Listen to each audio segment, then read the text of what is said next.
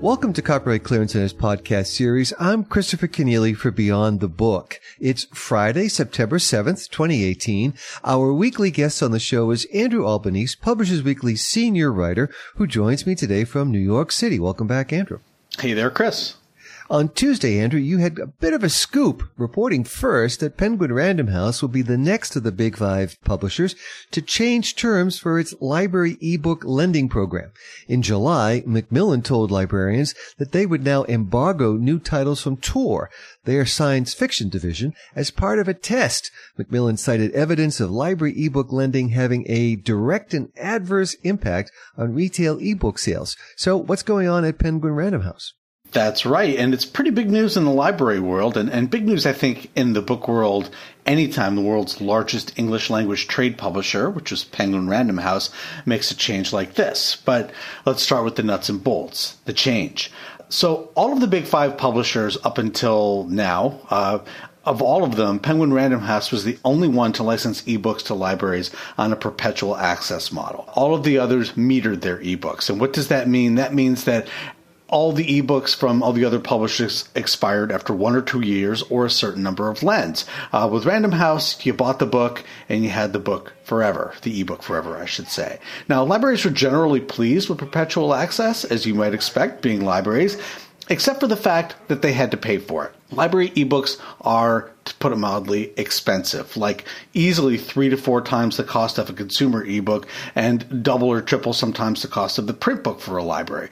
So what ends up happening is that libraries spend vast sums to meet consumer demand for bestsellers when they're just out, and then they wind up with a hundred copies of perpetual access ebooks that live in the ether that nobody wants. You know, and what good is a hundred digital copies of Who Moved My Cheese, right? Once that's done circulating, uh, having these licenses for books that nobody wants has no value. So, after listening to librarian feedback over the last couple of years, Penguin Random House is now changed to a metered model. Uh, they're now going to lower the price on their library ebooks, and uh, they now expire after two years as opposed to having uh, access forever.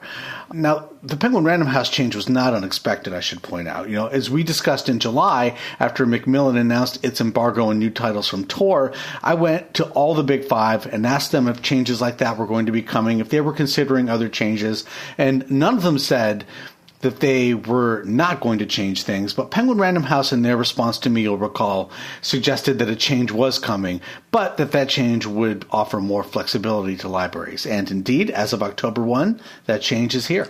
And librarians have greeted the change just exactly how?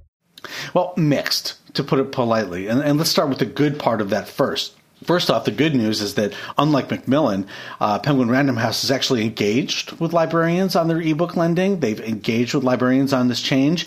Uh, they solicited feedback. They listened to that feedback. And in their statement, the letter that they sent to their library customers, they committed to continuing to listening to librarian concerns and, and, and working things out. Macmillan, on the other hand, pulled their change. They instituted their embargo with no warning or discussion at all. And to my knowledge, uh, have still not engaged librarians on this embargo in any way.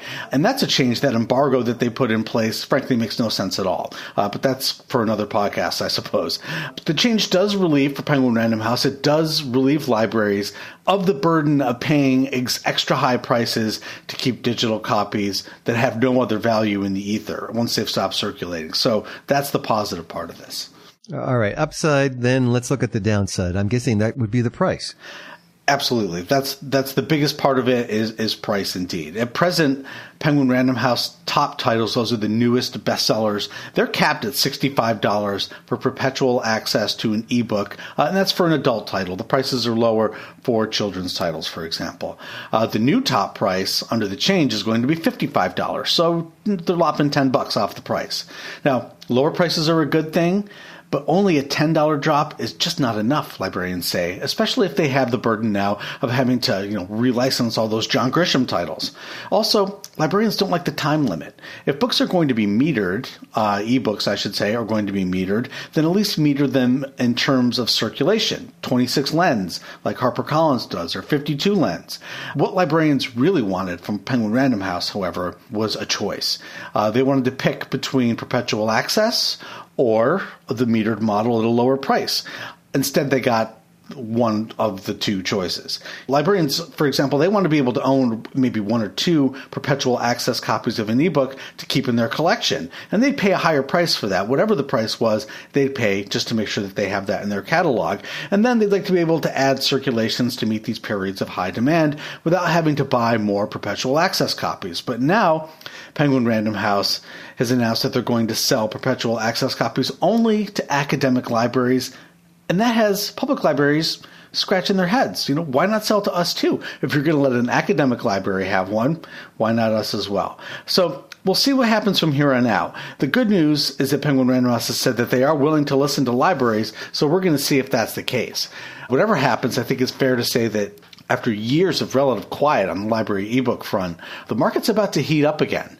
And I'll go even further and I'll say that the market's going to heat up again on the issue of price, because price for library ebooks really needs to be addressed. So much of what publishers do with library ebook pricing is really about defending their other markets and their other sales. But I, have listened to the arguments on both sides, and I have to say, I'm of the opinion that that's a short sighted and sort of self defeating strategy for publishers. And if anything comes out of these changes, I hope it's to kick up a discussion about why digital readers and libraries are being treated differently than print readers.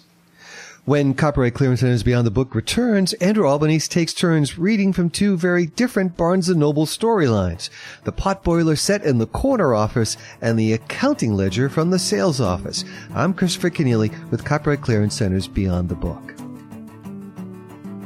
Publishers Weekly Radio has the very best in book talk directly from New York City, the heart of the book publishing world. I'm Mark Rotella, Senior Editor at Publishers Weekly. And I'm Rose Fox. I'm a Senior Reviews Editor at Publishers Weekly. Join us every Friday for a full hour of exciting author interviews, best selling books, and expert reports on the nuts and bolts of publishing. Every week, we make sure that you have the inside story of your favorite story. Take a listen at publishersweekly.com slash pwradio.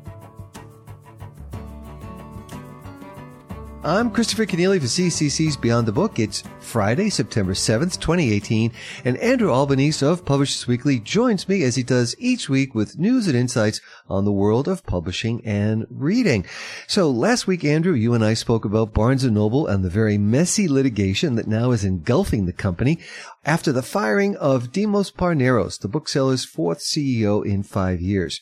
This week there's more bad ink for Barnes & Noble, but at least it's the kind we're used to here on the program, the red ink of poor quarterly results. Tell us about that. That's right. I guess you could put this in the same old, same old department. But Barnes and Noble this week reported that its sales fell 6.9% in the quarter that ended on July 28th, and that's down from the same period last year in 2017.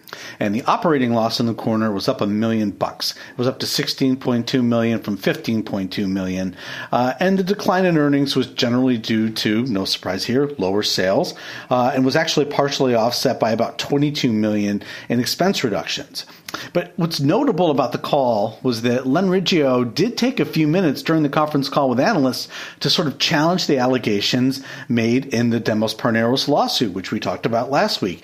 He called it a smokescreen to extort money from the company, and he reiterated to analysts that Parneros was fired because of sexual harassment issues and bullying. He said the board of directors, as well as himself personally, have great faith in the management team, which includes the CFO Allen Lindstrom, who, of course, as we talked about last week, came under pretty much under attack in the Parneros lawsuit. Indeed, and interesting too that Riggio and his lawyers are doubling down or even tripling down on allegations that Parneros was the bad actor here. As you say, we devoted our show last week to enumerating the many allegations on both sides, and I want to know what you've heard about this from publishers. How is the suit being perceived by their customers or even their shareholders? Yeah, you know, so the customers, I don't think, are really thinking about what's going on at the top very much at all. And I think the quarterly numbers reflect that customers have concerns with Barnes and Noble uh, that have nothing to do with management, right? They're they're just not doing their book shopping there like they did the year before or the year before that. And I think that's the biggest concern there. What I find interesting, however, is Riggio, again, taking time to go after Parneros when he could easily say something generic like, can't comment, it's an ongoing lit- litigation, but the suit is without merit.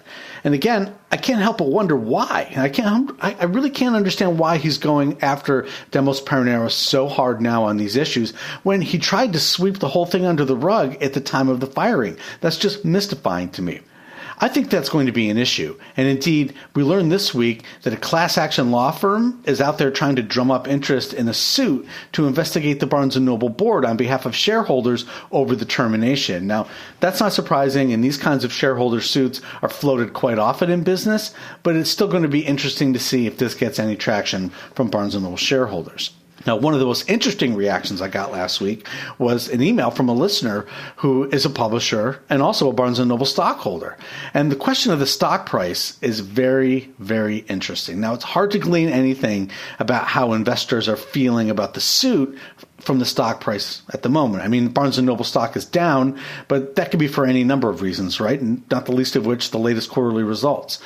But this is something that we should be keeping an eye on, the value of the Barnes & Noble stock. Now, initially, I thought that the company might actually see a boost in its stock price because what we learned in the lawsuit was that it was for sale. And if the company is about to be acquired, well, who knows what the price is going to be. And you might see some people speculating that now's a good time to pick up Barnes & Noble stock. And the stock price is low.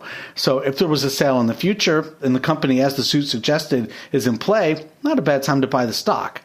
But the stock price is dropping again this week. And as of today, the price was well under $5 and had been under $4.5. So that's pretty rocky territory right now for the Barnes & Noble stock. And I have to say the quarterly numbers are not likely to help, nor is the chaos in the company's leadership at the moment. So rather than throwing allegations at Parneros, in my opinion, I think Riggio needs to step up and soothe investors. It's certainly looking at the stock, it can't hurt. Uh, and what we heard on the investor call today, in fact, was the opposite. That only made me think that a, a bigger, messier court battle is still on the cards. Traders may be bearish about BNN stock, but here at Beyond the Book, we are bullish on Andrew Albanese of Publishers Weekly, who joins the show every Friday. Thanks so much for speaking with me. My pleasure, as always. Coming next on Beyond the Book, around the globe, scholarly journal publishing faces exhausting technological and cultural changes. Perhaps the last great change will remake publishing as a truly international endeavor. In Dhaka, the capital of Bangladesh, Dr. Hasib Irfanullah has a prominent role in promoting local research as well as developing a roadmap for improving Bangladeshi journal publishing. Bangladesh, uh, as you understand, uh, it's a very small country and a highly populous country uh, in South Asia, better known for its natural disasters and other climatic impacts. But we do research and we do publish our journals. And you will be amazed to know that there are lots of journals being published from Bangladesh with support from the government. Raising Up Journal Publishing Standards next on Beyond the Book. Beyond the Book is produced by Copyright Clearance Center, builders of unique solutions that connect content and rights in contextually relevant ways through software and professional services.